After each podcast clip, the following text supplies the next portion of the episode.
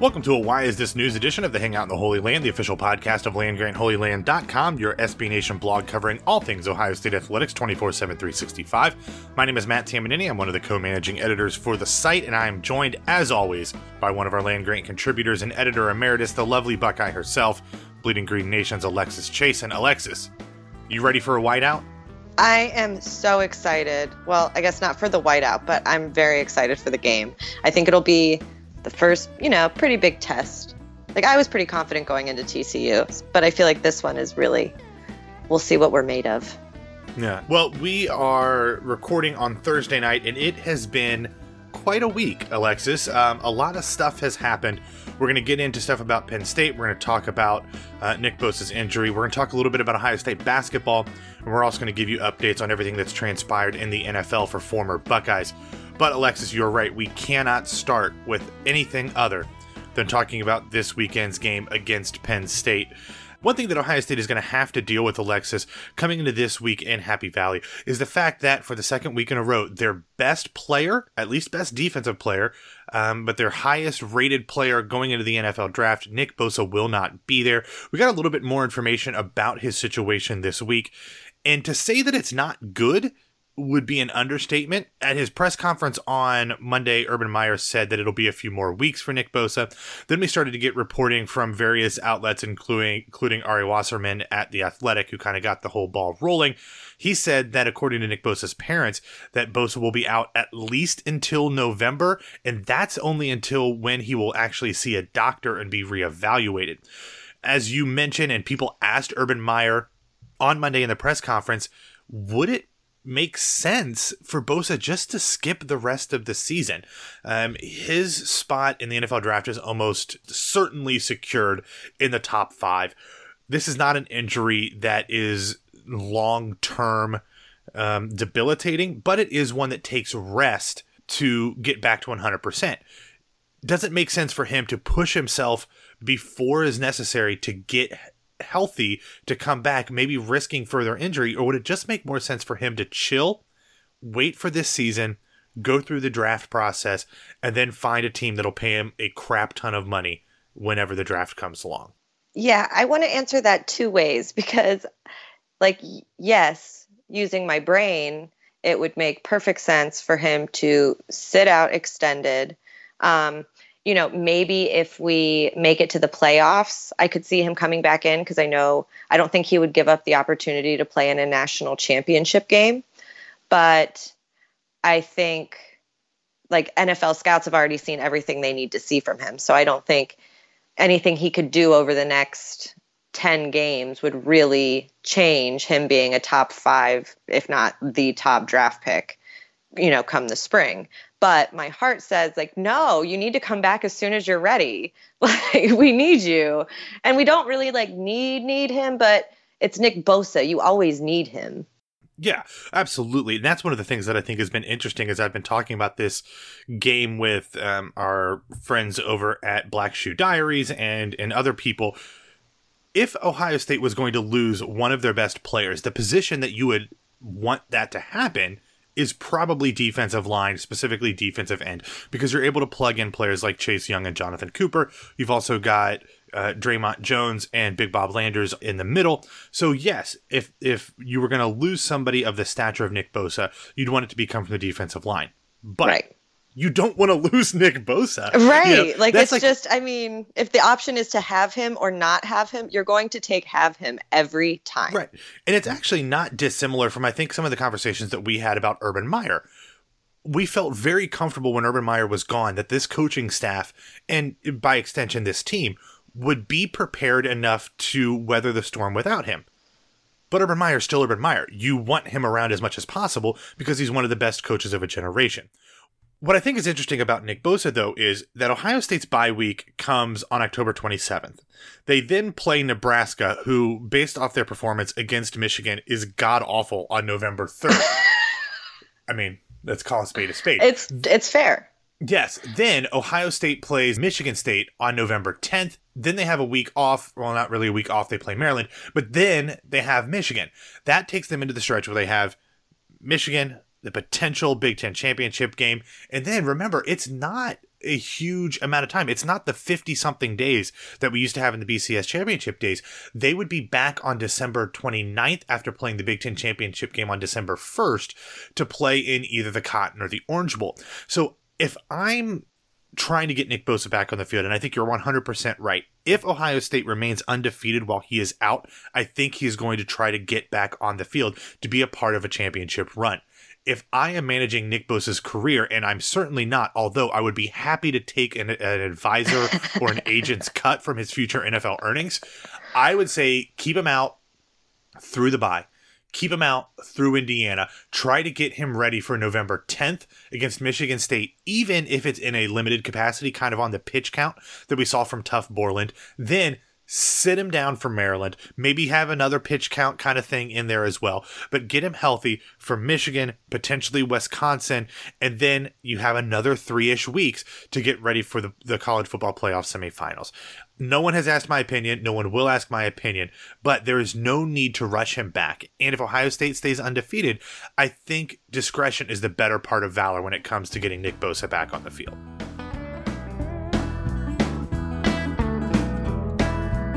It's a whiteout. I don't really know if that has a ton of impact as much as, as Penn State fans like to think about it. There was a note in Penn State's game notes that actually said they have a losing record in actual whiteouts. And Ohio Ooh, State that's not good.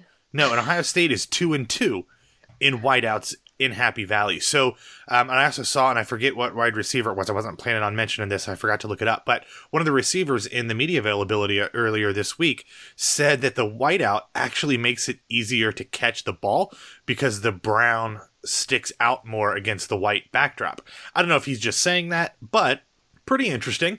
You, know, uh, you hear so much about the people waving things behind basketball hoops and the big heads and all that stuff. I guess the counter to that is if you're wearing all white, a brown football is much easier to locate.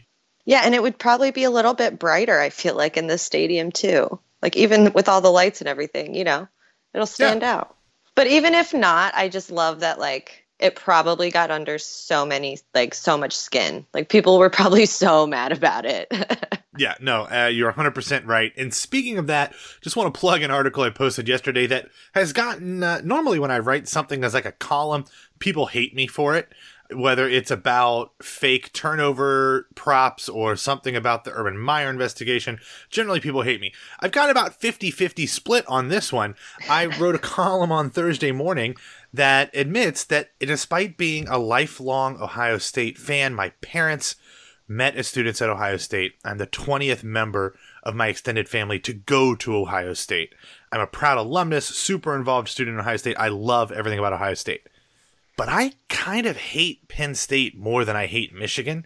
And there's a lot of factors that go into that. And two of the main ones I wrote about in this article. And uh, Alexis, I don't really want to get into that article, although if you want to tell me who you hate the most, and I, I prefaced all this that it's sports hate. It's not hate hate. Like I don't really hate anybody, but sports hate, I hate Penn State more. Yeah, I mean, I think that's totally fair. I and I also think you can hate two teams. Like oh, that's okay oh, too. Yes, I hate more and, than two teams. I hate right. many, many, many teams, including Penn State, Michigan, Wisconsin, uh, Michigan State, Iowa, Clemson. There's yeah, a lot plenty, of plenty of hate to go around. But I personally have more of a a rivalry with Penn State, I guess, because my dad was a Nittany right. Lion, but he said, you know, after putting me through college and everything, that he's a Buckeye now because they took more of his money. That's fair. Yeah, I guess you have a little bit of a different situation. Um, but mine goes back to the 1994 game, and I write about it in the article. But what I wanted to bring that up for is is that there's been a lot of talk in in Pennsylvania about who is Penn State's rival. James Franklin made great pains to state that their rival is not Pitt. And to them and their fans, this is the game that they are looking forward to. I think for a lot of reasons, mainly because Penn State has been much more competitive with Ohio State in recent years. Although I will say, in writing this article, I did a little research. Since Penn State came into the into the Big Ten, Ohio State's record against Penn State is 17 and 8. Ohio State's record in that exact same time against Michigan is 17 and 8. So equally not competitive, although the way that those wins have been dispersed over the course of those 20 something years um, is obviously much different. But this game is so important for Ohio State on the field. It's almost hard to imagine it being even more important from the Penn State side because A, they're the ones that haven't been to the playoff. B, they're looking at Ohio State like Ohio State often looks at Michigan. And C, it's at home. And I feel like there's just a ton of pressure on Penn State on a quarterback who, even though he's a veteran, has declined in terms of his passing ability. They're a team that has their best player from last season now in the NFL. I feel like Ohio State's going in there with certainly tons of pressure. You don't want to lose this game. But I feel like it's kind of small compared to what Penn State is bringing into the game in terms of baggage. Absolutely. And I also feel like, you know, the competitiveness the past couple years has definitely been greater against Penn State. And those are the players that are still here. So I think for the Buckeyes, I'm hoping that, you know, they see it as, you know, maybe an equal to or almost equal to uh, rivalry as Michigan because they're going to prepare for it. You know, rivalry games are always more fun. it's just the way yeah. they are. Whether you're winning by 50 and you're just watching, you know, love watching them get pounded, or, you know, it's a nail biter, but you win with 15 seconds left on the clock and it's just great. So um, I like that. Maybe we can have two rivals. I'm okay with it. Oh, I think we can have we can hate everybody. We can have plenty of rivals. I mean, what's funny about it is a lot of people in response to that article said, "Well, yeah, Penn State has been more competitive than Michigan." I mean, not really. Ohio State has won six of the last seven. Uh, let me see if that's right. One, two, three, four, five, six of the last eight. Uh, seven of their last nine against Penn State. So it's not like Penn State and Ohio State are jockeying back and forth. But when it comes to the pecking order of the Big Ten East, Penn State is obviously the one nipping at Ohio State's heels. But Michigan is still trying to get out of its own way and be something better than third in the Big Ten East in the Jim Harbaugh era. Not sure that's going to happen this year, but we will definitely see down the road.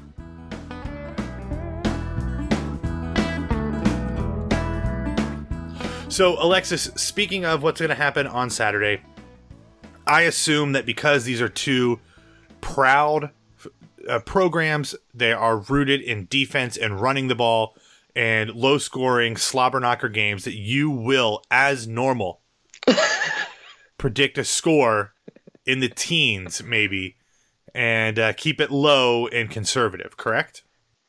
Yeah, I feel like you set every week, Matt. Every week you set me up for failure here. But we have Dwayne Haskins on one side, and we have Trace McSorley on the other. Lots of moxie. And they're going to combine for over a hundred points. Oh, oh I know. I know. The and over- I'm really just doing it because I'm being stubborn, and I've done in the 60s the last few weeks, and it's going to happen. They're getting back. So it hasn't happened yet. No. I know, but I keep getting the opponent's score, so it's going to happen. So 63 42, Ohio State, still by two scores, and we're all happy campers. The over on this game, last I checked, uh, was 71. Ohio State, I believe, is currently sitting at a four point favorite. My instinct here is, and I, I wrote about it earlier this week, I tweeted about it during uh, the Ohio State game last weekend, that I feel like the score is going to be very high. I feel like we, we're going to pass the over. But despite all of those things that I know in my head, in my heart tells me that this game, weird things will happen.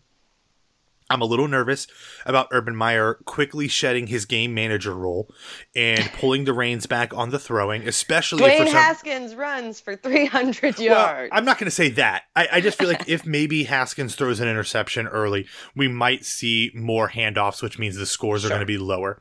So I told earlier this week, and I gave him this on like Tuesday um, so, but I'm going to stick with it. I told the Black Shoe Diaries, Penn State's uh, SB Nation blog, that I was going to pick 35 to 32. I don't feel super great about that. Um, if if I was going to pick irrespective of that previous prediction, I would probably go for something like 42 28. Um, but I feel like this rivalry, and I'm going to call it a rivalry no matter what people on Twitter tell me, I feel like this rivalry weird things happen. We had the game with like the crazy special team stuff uh, two years ago. We had this, that huge JT Barrett comeback last year. I just feel like this game is going to be a lot closer than I would be comfortable with. So I'm going 35 32. That's fair. I mean, it's not as fun as mine, but it's fair. You picked 105 points between them. Like It could happen. Joe Pa and Woody are rolling over in their graves just by that prediction alone. They're just going to throw the ball 70 yards every play. Bing, bang, boom. 105 points. 105. What's been what's been really interesting about thinking about what this game might be, Alexis, is that Urban Meyer and Ryan Day both have talked about the fact that the reason that Ohio State has converted so quickly to being such a pass heavy team is not necessarily out of design by like saying, you know what, we're going to not run the ball as much. It's because of the way that defenses have been playing them.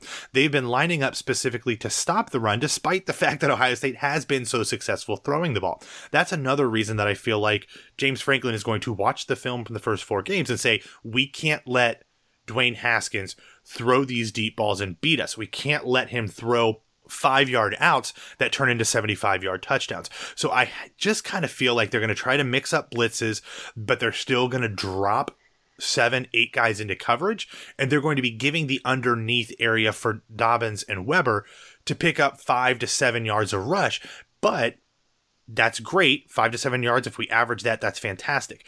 But that means you have to do it a lot more before you get to the end zone. So that's another reason why I feel like the high scores that Ohio State has had earlier in the season might not actually translate to a coach who comes into the game with a different defensive philosophy. But no, I completely agree with that. And, you know, if Dobbins uh, gets the opportunities to, didn't uh, McCall, they're, they're freeing DeMario, right? Well, I'll believe it when I see it.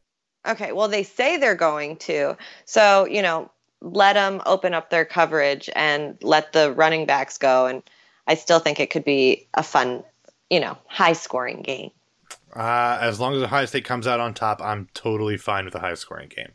Yeah, same. Same Z's.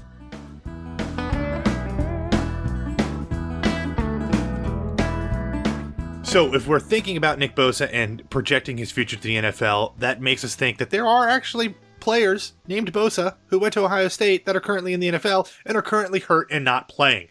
So, Alexis, why don't you give us a little bit of an update as to what's going on with Buckeyes in the NFL, whether they are playing or not?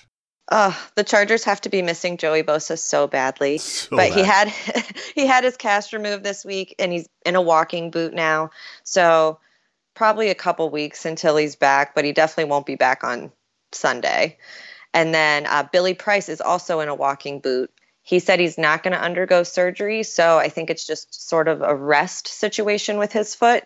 Um, but got a bunch of Buckeyes in boots, which is never good. boots and hats um, and boots and hats and boots and hats. And, no, yes. No? Uh, Eli Apple was out um, last week with a groin injury that he sustained against the Cowboys in week two.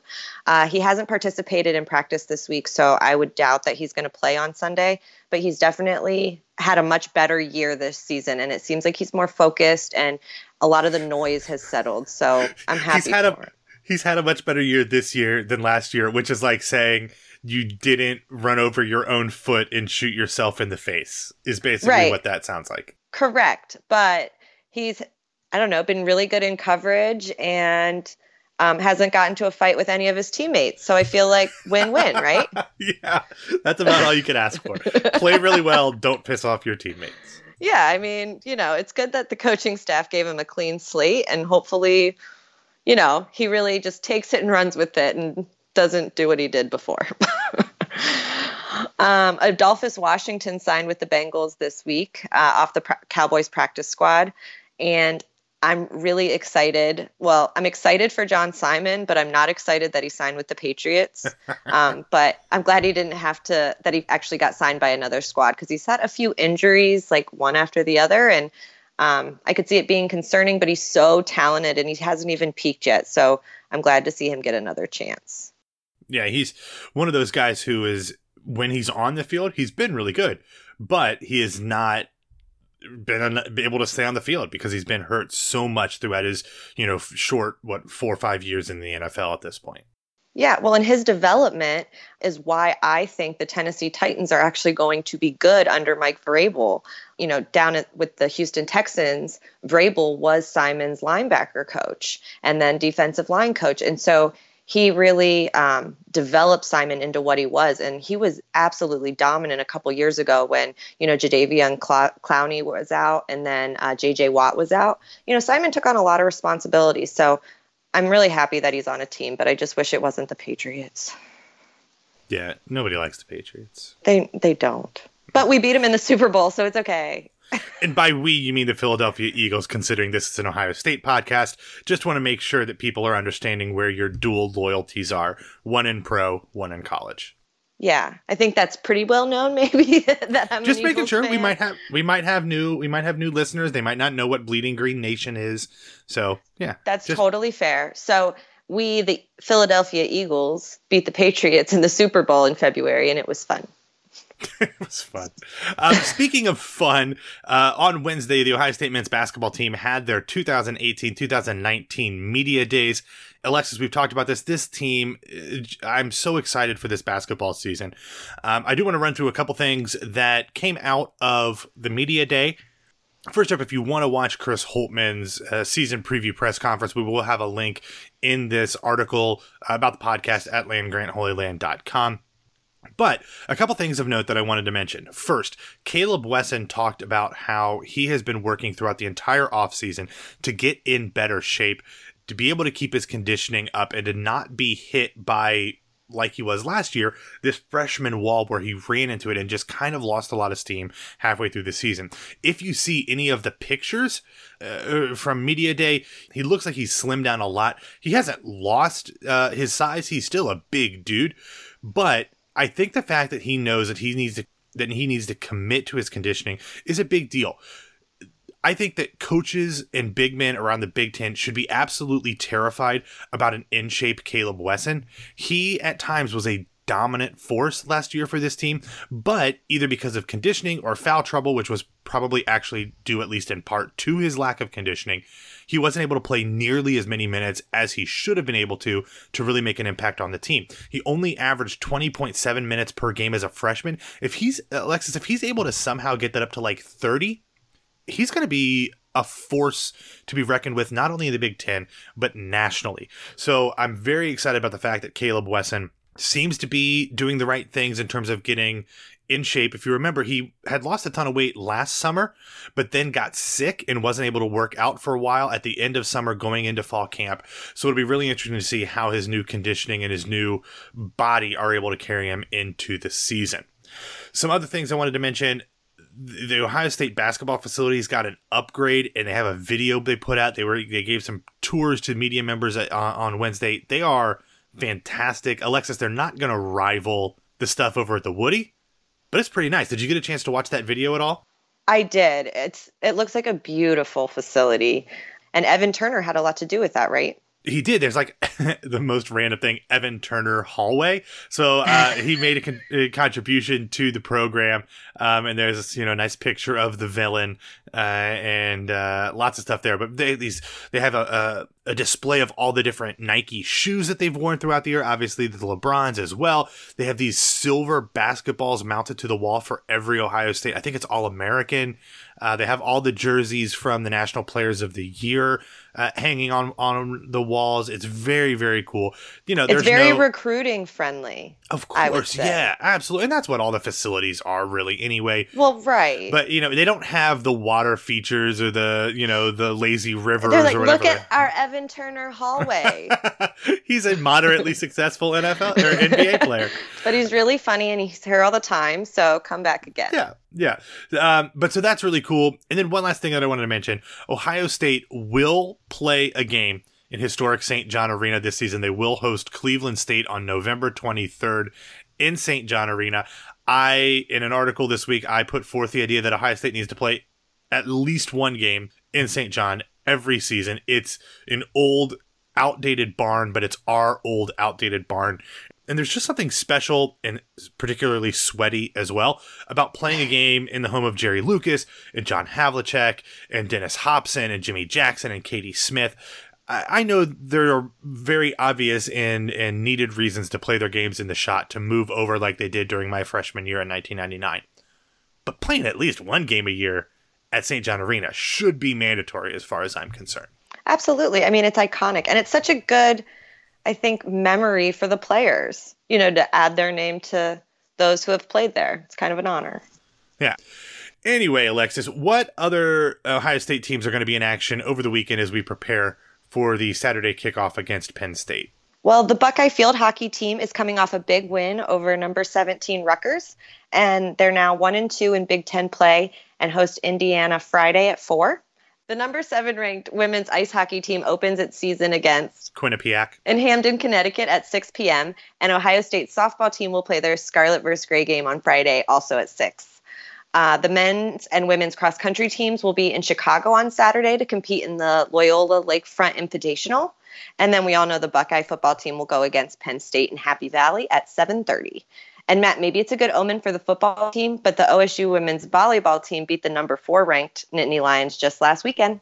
They they did, and it made me when I saw that it made me think of last year's Big Ten championship weekend because Ohio State men's basketball beat the ever loving tar out of Wisconsin at the Kohl Center in Madison just a few hours before Ohio State beat Wisconsin at Lucas Oil Stadium in Indianapolis in the Big Ten championship game. So I feel like there's a little bit of symmetry going on there.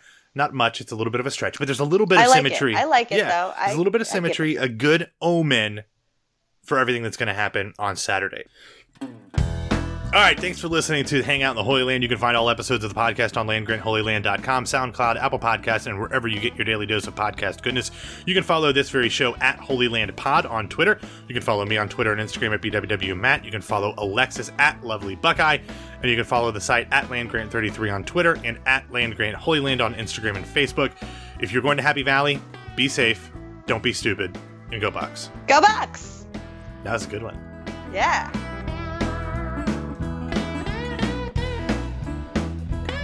What I think is interesting about Nick Bosa, though, is I don't know what I think is interesting about Nick Bosa. Where was I going with that?